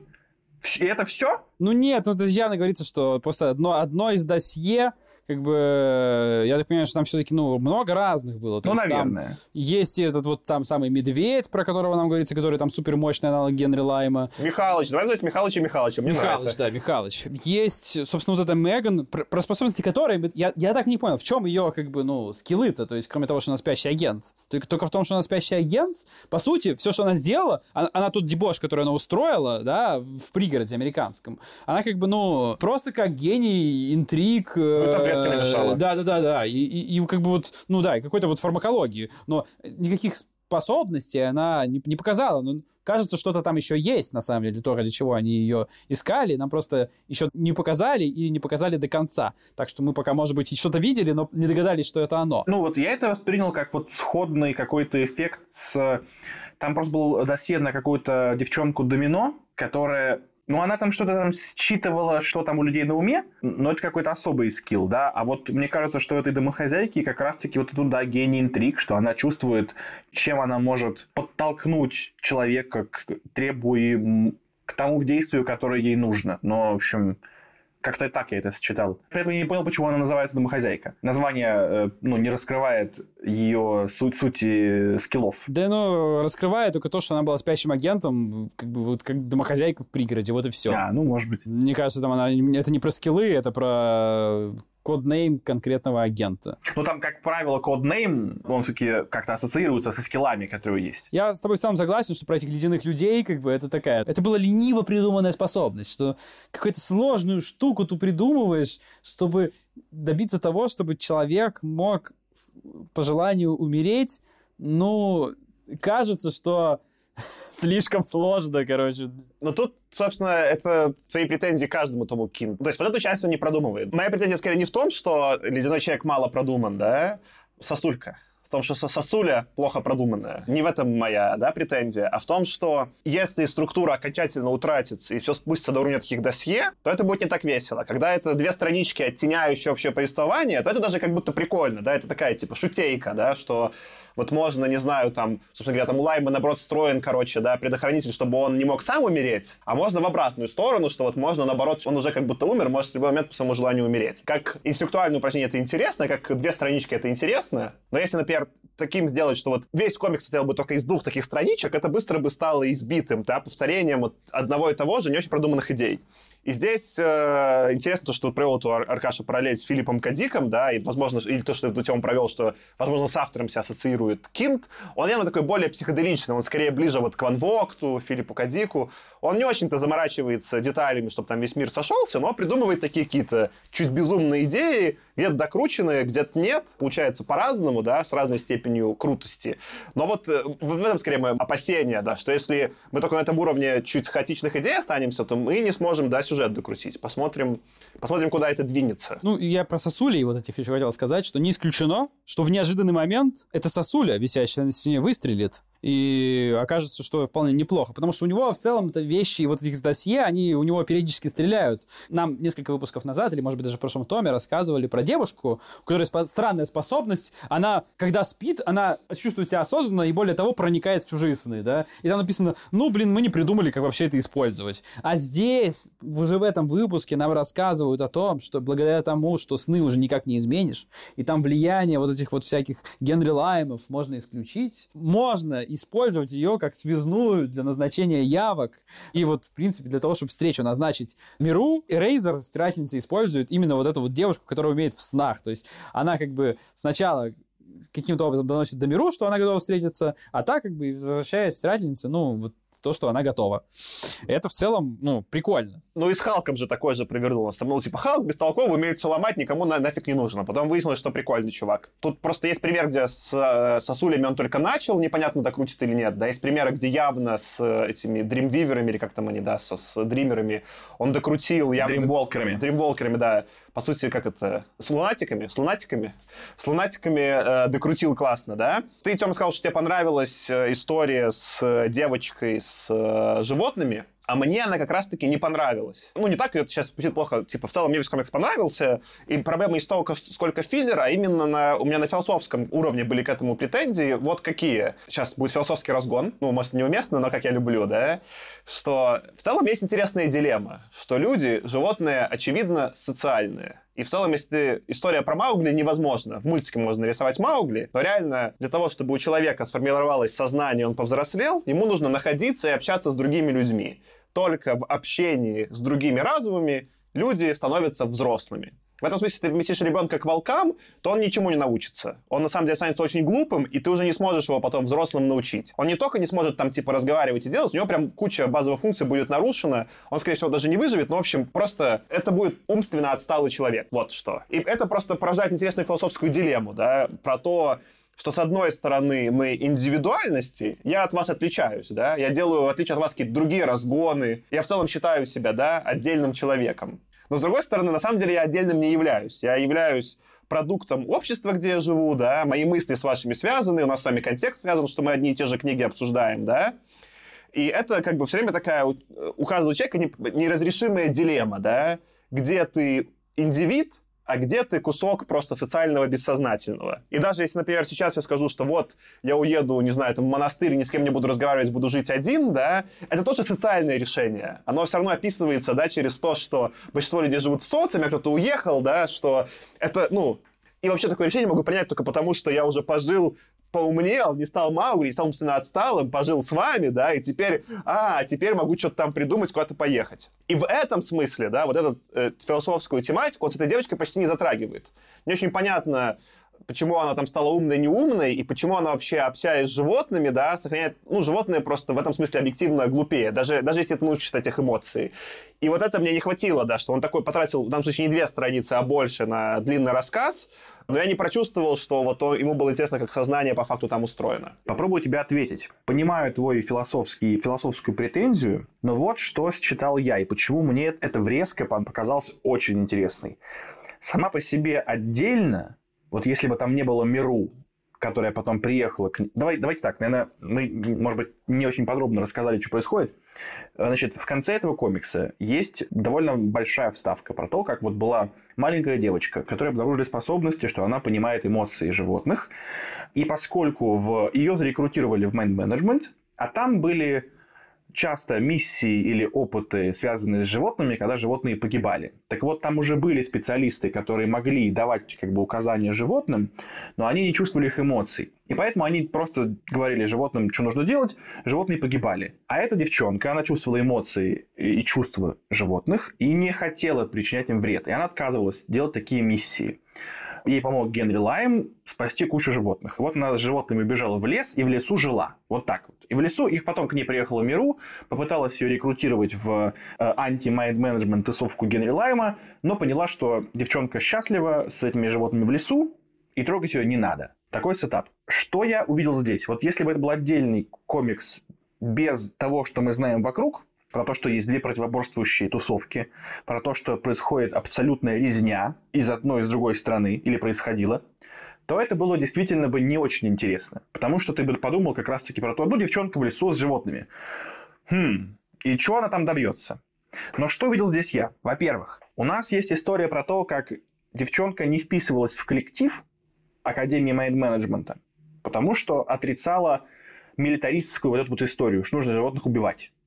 Она попробовала создавать миссии, в которых животные не умирают, но в итоге поняла, что и это тоже использование, опять-таки, контекст использования кого-то в своих целях ей не близок. И она решает, что она, она хочет уйти. Она маленький ребенок, но делает осознанный выбор, что она хочет уйти и спасти животных. Пусть это будет звучать немножко по-детски, как из какого-нибудь фильма про, про флиппера, или ну, там, какого-то там дельфина, которого спасали, но... Вилли, мы... освободите Вилли. Э, ну, Вилли это была касатка, Про Флиппера тоже было.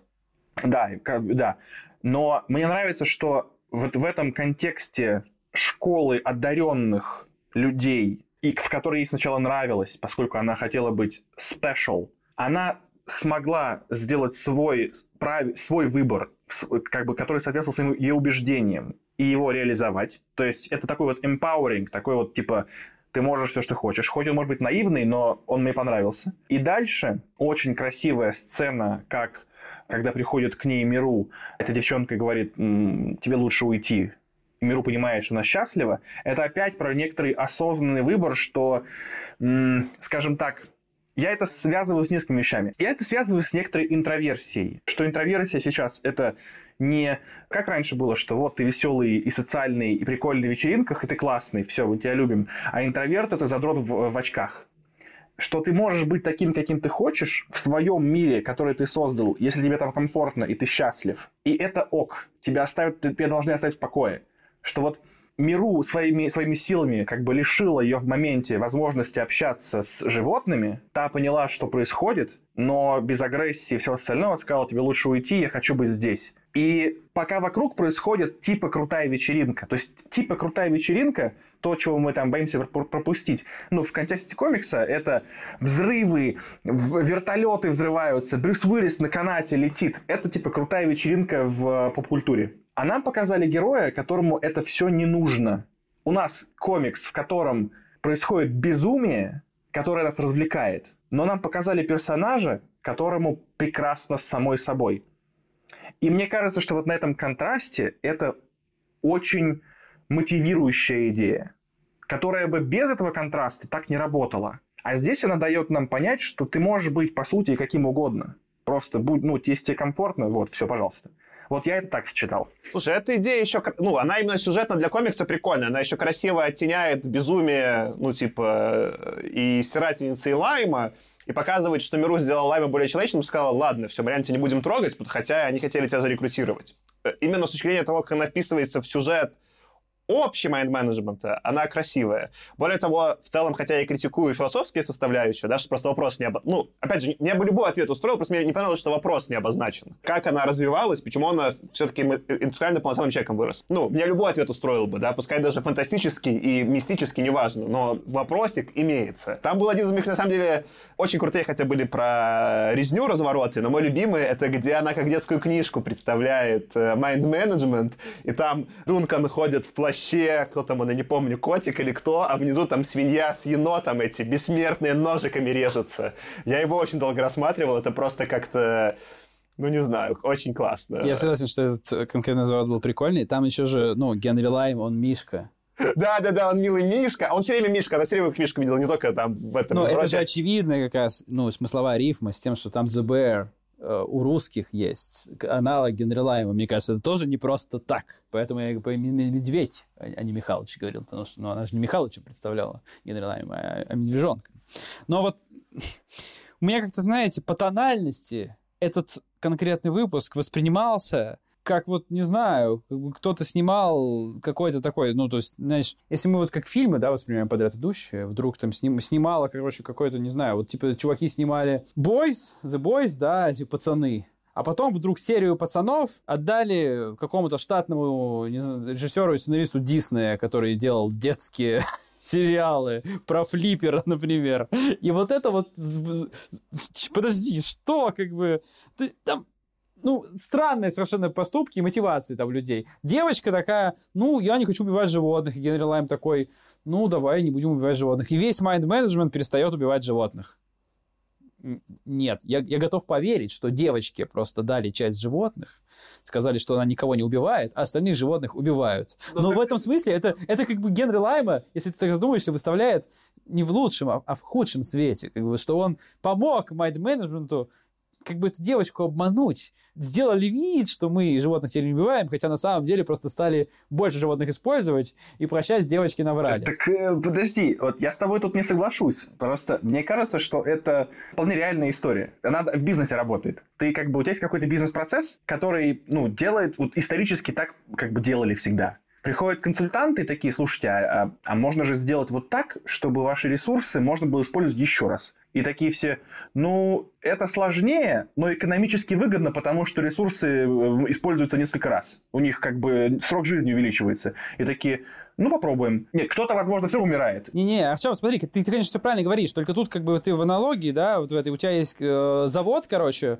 на котором, типа, 15 конвейеров, как бы, да, и вот в одном месте один единственный во всем мире Михалыч умеет что-то там переиспользовать. Конечно, это очень круто, но для того, чтобы что-то оптимизировать, нужно, тебе нужно 15 Михалычей только на этот завод. А Михалыч один. У Михалыча конечное время и, ну, возможность обучать, как бы, животных. Но это, к слову, комикс не портит. Там тебе не говорят, что лайм хороший. Там, в общем-то, только те Миру показали, что Миру ее отпустила, а про Лайма и не было этого плана. Ну, да, и... ну Мишка, просто она на всех милыми видела. У нее даже, даже бессмертные с ножиками милашки. Это как бы непонятно, это она там придумала или по факту они были милашки. И когда она сбегает, это тоже так нелепо, что вот из этой их секретной организации можно так сбежать с кучей вот этих животных, которые, знаешь... Не так ей же Лайм помог, просто он просто всех заставил забыть. Ну, Лайм помог, но это все выглядит, знаю, очень странно. Ну, не знаю, прям. И Лайму ничего за это не было ну, ему все прощают, не знаю. Очень выглядит все это как-то вот надуманно и странно, как сказка про флиппера, вот реально. Так Алайм всем умеет память стирать, подожди, включая Миру. Так да, просто к тому, что, ну, ему не то, что все прощают, никто не заметил, что она ушла.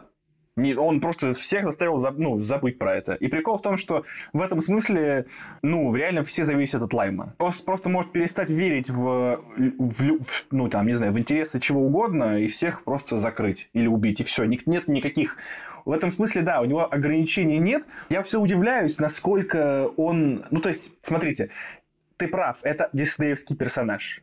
Это очень хорошее сравнение. И оно, ну, странное, и очень прикольное. Но я все продолжаю удивляться именно Слайма. Почему он, ну, сошел с ума только один раз и очень на короткое время? у человека нет ограничений. Я не понимаю, как вот... Э, Нету. Что им движет вообще? Вот какие у него моральные ценности? Почему он работал на mind management? Почему перестал работать на mind management? Почему он хочет собрать людей, чтобы уничтожить mind management, который уже и не работает? Не, ему ничего не надо делать. Он куда-то пошел и всех заставил что-то делать. Что происходит? Ну, это скорее вот мой будет аргумент в пользу тогда. Ну, это почему этот стрелянин хорошо встроен. Но мы все еще про Лайма есть вопросы, на них все еще нет ответов, их вот все время прикольно обсуждать, ты набрасываешь, нет никакого очевидного ответа. Это нормально. У меня претензия еще раз была исключительно философского все мне нравится. Ну, реально принцесса тоже смешно, что тональность поменялась, но, в общем, даже хорошо, там столько было мрачника, я думаю, после того, просто он еще один, типа, город выжег, он просто Кин сделал, ну, один том. Это скорее меня пугает, что будет в четвертом томе, вот что. Просто, э, ну, до этого, что там, в конце первого тома выжгли Занзибар, в конце второго что там они устроили, ну, в семь раз мы узнали, что ж, э, стирали память, но ничего хорошего про миру. В конце этого еще раз перестрелку, перегород уничтожили. В целом, у комикса, ну, есть некоторые мрач, мрачняк встроен тренд повествования. Ну, нормально, давайте почитаем. В смысле, мне кажется, это просто не надо сейчас читать, надо вот, ну, будем читать, посмотрим, как они это раскроют. В целом, ты меня, Тёма, убедил, что они сюжетно это хорошо встроили. Это, это плюсует. Но вот философский если дожмут, ну вот что-то с девочкой, ну вот мне чуть не хватает все-таки, да, как сознание это устроено, почему она не глупенькая, почему тут кто-то, что, вот это очень интересно все. Просто обозначь, Кинг, не надо, мне даже не нужны ответы, не нужно, что ты ответишь, ты обозначь, что такой, Саш, ну, нормально, ну, ну нормальная тема. Нет, ну, он обозначил, он обозначил, он говорит примерно следующее, что вот если ты поместишь Маугли среди волков, то Маугли не сможет с ними никак взаимодействовать. У него не будет ни взаимодействия с людьми, ни на самом деле взаимодействия с животными. Ну, очевидно. Но у этой девочки взаимодействие есть. То есть это, это некоторый, как вот есть э, там какая-нибудь сахарозаменитель, а это заменитель общения с людьми. Он не строится вербаль... на вербальном уровне, он строится на эмоциональном уровне. И это его версия того, как может... Я понимаю, это нормально. Я тебя услышал. Нормальный разгон, что она, в отличие от Маугли, не умрет, живя с волками, а сможет, не знаю, там, ходить с ними вместе на охоту или там что-то брать у них еду. Это все нормально. Но есть э, физиологически-философская проблема, что что-то волки глупенькие по сравнению с людьми, что только один Нет, нет, подожди, подожди. Глупенькие панды. Панды глупенькие. Ну, я имею... Калы, калы. Ой, калы, господи, простите, коалы глупенькие, калибри очень быстрые и, и, значит, много думают, ну, там и так далее. Там у всех все по-своему.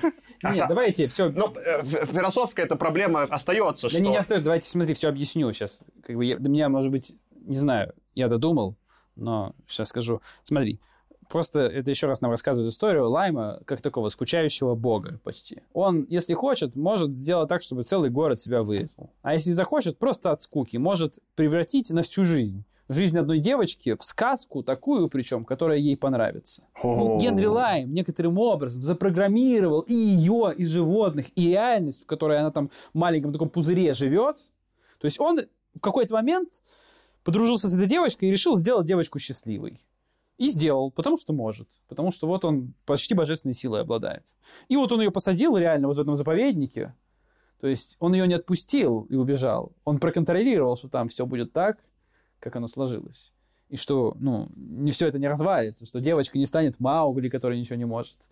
Если на это посмотреть вот так, то это, конечно, нам, вот еще раз, неоднозначности такой Генри Лайму добавляет, но, может быть, объясняет всю эту историю. Может быть, Кинт в эту сторону топит. Это очень круто, Аркаш. Я хочу вот тут как раз твою мысль продолжить, потому что э, помимо вот этой истории про э, девочку в, в лесу с животными, мне понравилась еще одна тема. Вот эта вот самая резня в городе, как бы это странно не звучало, но когда все вот эти наши ключевые игроки сходятся в этом городке, мне вот что стало интересно. Раньше мы уже говорили, что Миру когда начинает раскрывать свою силу, предстает в образе какой-то богини, рыцарши, что-то, какие-то доспехи там у нее появляются, ну, что-то непонятное.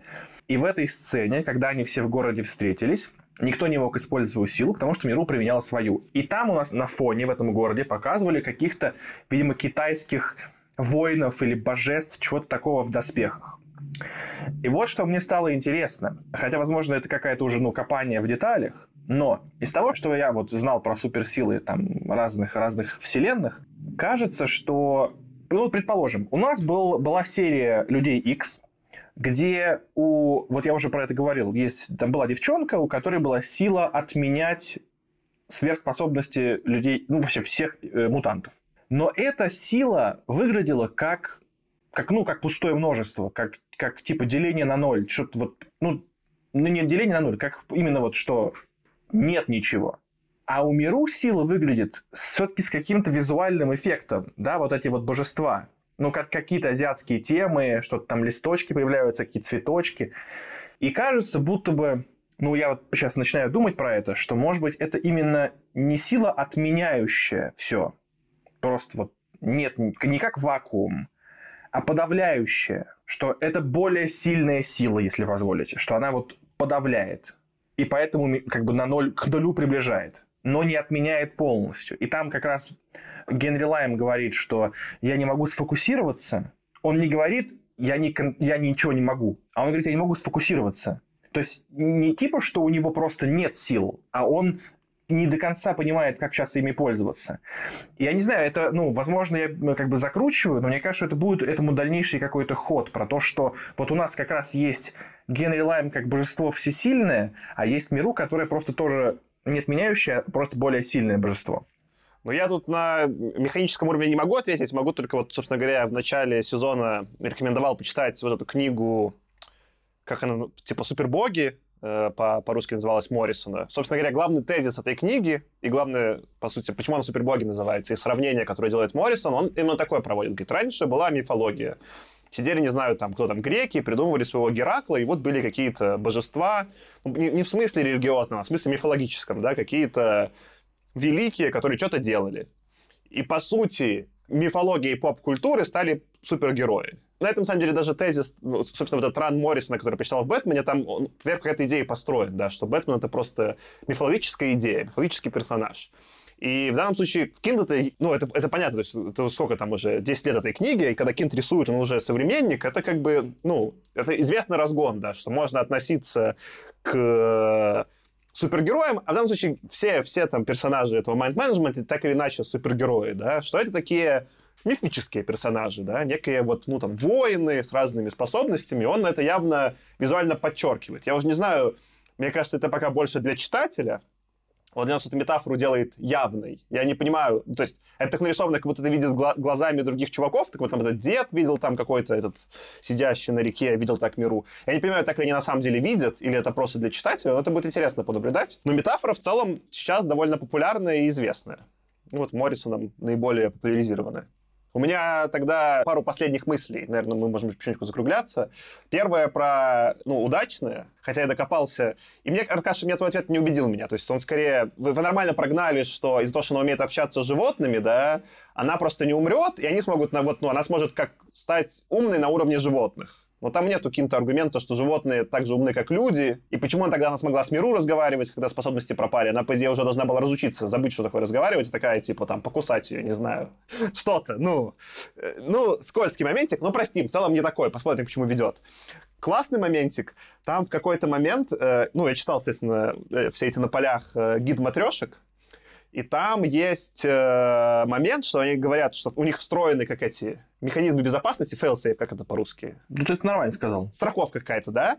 И она в том, что, типа, если что-то делает неправильно, ну, э, не так, как надо агент, то у него начинаются головные боли, мигрени, они все усиливаются, пока он не начнет делать правильно, а если совсем все плохо, то отправят какого-то там другого агента, чтобы поговорил, и уже, ну, харе, сколько можно, да? И сейчас будет немножко, конечно, такая грустная, драматичная история, но я смог это своей жизнью провести параллель. Это, конечно, было для меня интересное наблюдение. У меня были жуткие мигрени лет до 25, может, даже больше.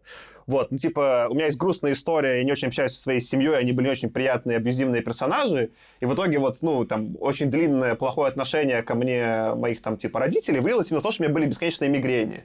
И как только я начал проходить терапию, через год терапии у меня вообще мигрени закончились. То есть до терапии у меня могло быть там типа раз в неделю, что болела, болела голова так, что я не мог ничего соображать, блевал, и мне было очень плохо. Ну, типа, fail-safe плохо работал. Ну, и таблетки не помогали. Ну, типа, казалось бы, что какое-то, да, очень физическое расстройство. Но казалось, что оно было исключительно психическое. Типа, что как только я в эти, ну, какие-то там свои травматические опыты из детства проработал с терапевтом, у меня, типа, ну, последняя мигрень вот была до прохождения терапии.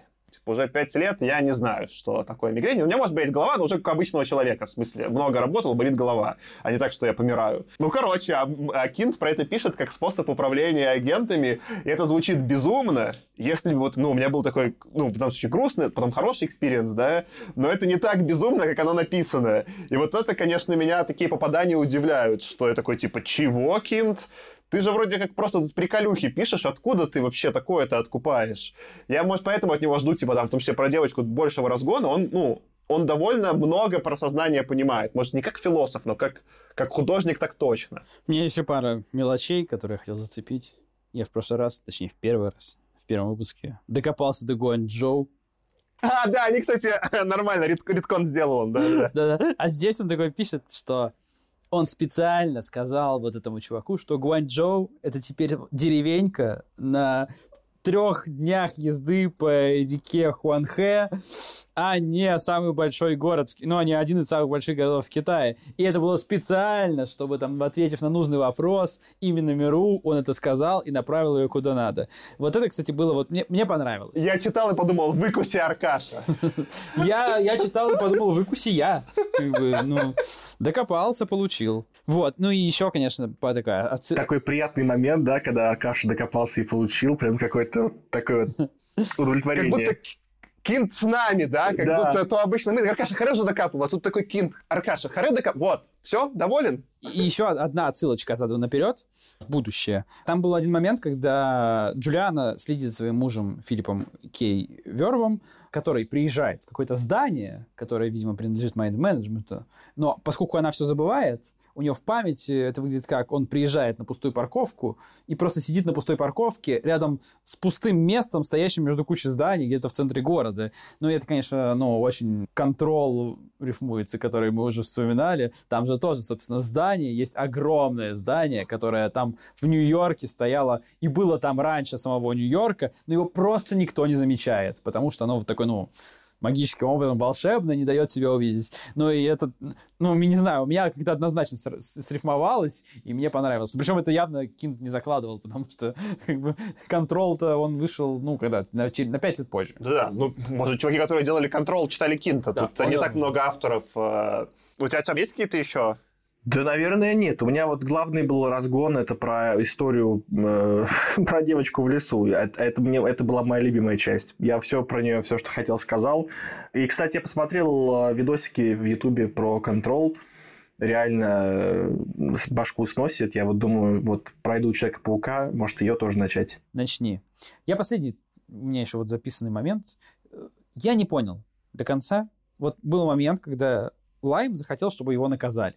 И он дал бессмертным себя наказать. Но у меня вопрос такой. Они что хотели-то вообще от него? То есть, что хотели бессмертные от Генри Лайма? Я сказал, что они хотели его убить. Да. Да, и он дал им каким-то образом себя вот, ну, истязать. Мгм. И что дальше произошло? Он сказал, Харе, ну, получил. Да, это вот, кстати, я понял, о чем ты, кажется. Это, да, в ту же копилку, что вот мы в прошлом выпуске говорили, а насколько они обучаются, что смогут ли они обучиться к силам Лайма. То есть, э, я, когда вот началась сцена, что его пытаются, ну, что его начинают мочить, я подумал, что твист как раз будет в том, что Лайм думает, что он дает им свободу себя покалечить, а окажется, что он перестал их контролировать. Что они просто, когда всплыли, они обучились. И я думал, о, он сейчас ответит на наш вопрос. Но оказалось нет. Что он все равно точно так же их смог э, от себя, ну, в общем, спастись. И, и да, получается, что эти все бессмертные, ну, Генри Лайму не угроза вообще. Только он сам может себя покалечить, получается. Просто для меня это как-то не очень невнятно там прозвучало, и у меня вообще осталось впечатление в том моменте, как будто они его, знаешь, как бы пришли, там, отмудохали, как бы, и, все. И как бы, ну ладно, мы свою миссию, наше дело закончилось, то есть они так долго за ним бегали, что просто ему накостылять, ну, гла- глаза выдавить, как бы, как, ну, это действительно довольно ну, неприятно и очевидно, как бы, долговременные последствия, но почему они его убить-то не пытались? То есть почему они пытались сделать какую-то фигню? Ну, странно, то есть либо он скомандовал им, чтобы они его именно истязали и мучили, а не чтобы пытались убить, но это тоже как-то странно. Ну, в общем, этот момент немножко, когда я задумался над ним, получился какой-то рваный. К слову, там вот в этом гиде матрешек упоминалось, что агентов, которые выходят из, э, ну, как хочешь сказать, из оборота, ну, агенты, которые уходят на пенсию, их как-то калечат визуально. Там, типа, что нужно их покалечить, чтобы их потом было видно. Там прям это прикольно, что это было прописано. У меня вот э, про такой непонятный момент, просто наброс, не, даже, не знаю, можете, конечно, хотите обсудить.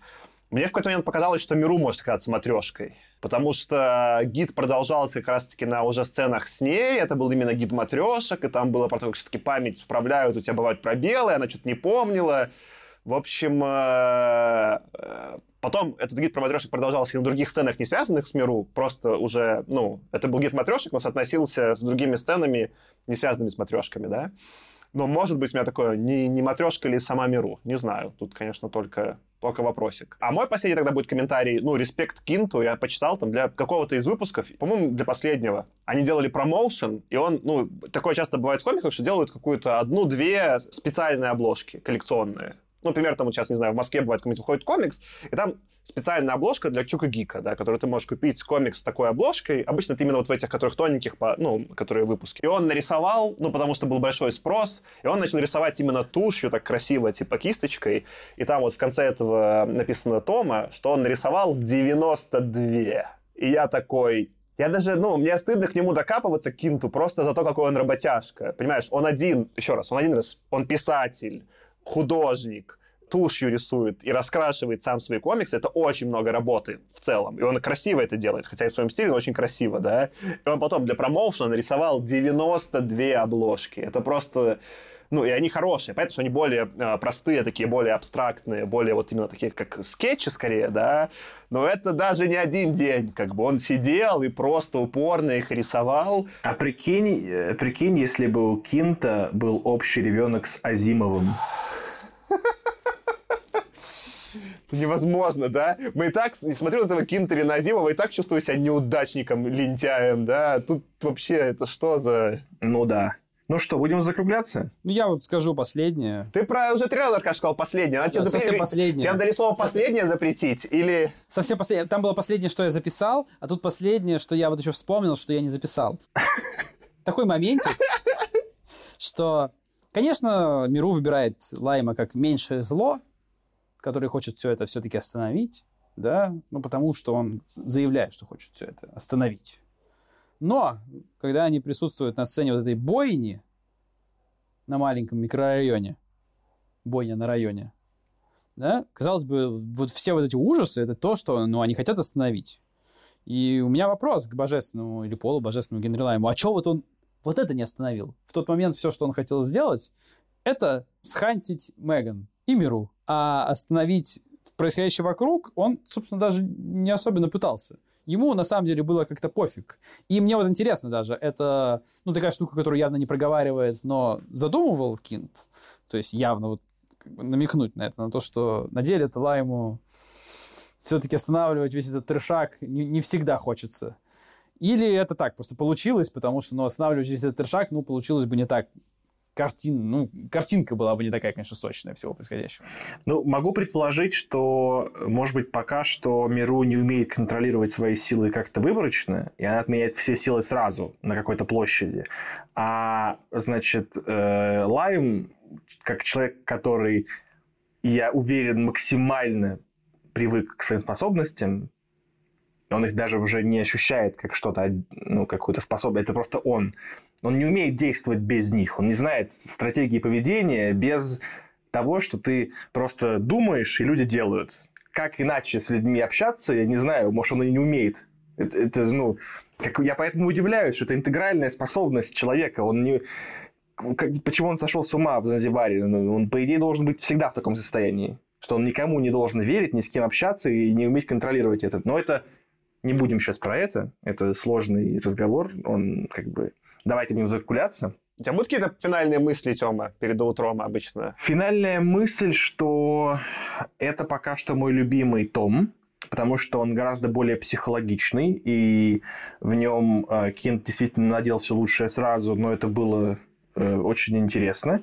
И я надеюсь, что он не, на этом не сдуется. Вот все, что я хочу сказать. Я, наверное, разовью твою мысль. Вот э, для меня, наверное, тогда следующий том будет переломный. Да, если это снова будет набор разрозненных историй, то это классный комикс, но не настолько гениальный, насколько я хочу от него. Если это сейчас начнет кого-то еще выруливать, я, конечно, я Кинту, ну, я и так уже респектую пацана невероятно, но это, конечно, будет Кинт, давай, не подведи. Ну, я скорее с Сашей соглашусь. Третий том был, ну, хороший, но мне он понравился меньше первых двух, наверное. И если вектор будет скорее вот в ту же сторону смещаться, того, как повествование построено, и того, там, с какой скоростью разматываются истории и наматываются новые, ну, я скорее разочаруюсь во второй половине. Но если он начнет это все разруливать, посмотрим. Если он разрулит, будет круто. Ну, супер. Это как, вот, как, как у Лоста, переломный момент на третьем сезоне. А, ты прав. В Лоста было 6 сезонов, да? Да, да, да. Мы как бы три сезона Лоста посмотрели, еще три осталось. Ну да, сейчас переломный момент. Метафора нормальная. А я напоминаю, что у нас есть конкурс. Я начал, я сделаю интро, я сделаю аутро. Я сегодня буду козырным тузом этого, этого выпуска. Значит, у нас есть конкурс. Напишите нам, пожалуйста, куда-нибудь, куда вам удобно. Желательно на Телеграм или на почту. Какие у вас ассоциации с нашим подкастом? Как вы, не знаю, нашли нас? Как вы нас слушаете? Может быть, какие-то интересные истории? Что угодно. Мы, нам будет очень приятно в целом это узнать. Но мы еще и готовы за это наградить победителей. Саш, а напомни просто, как, что у нас за призы? Призы у нас будут, э, вероятно, с нашими автографами, обложки старых комиксов DC в рамочках. Сезон же про комиксы. Кайф. Вы понимаете, что у нас не так много слушателей, вероятность выиграть очень велика по сравнению с какими-то другими популярными подкастами. Вот. Но помимо этого, ставьте нам лайки, где возможно это делать. Пишите нам приятности, где возможно это делать. И читайте с нами комиксы, пожалуйста. Будьте любезны, увидимся через неделю. Четвертый том майнд-менеджмента. Сюрприз-сюрприз. Да. С вами был Саша. Аркаша, И Артем. Пока. Покедова. пока. Как будто нам тоже мозги промыли, и мы такие забыли, как нас зовут всех. Удачи.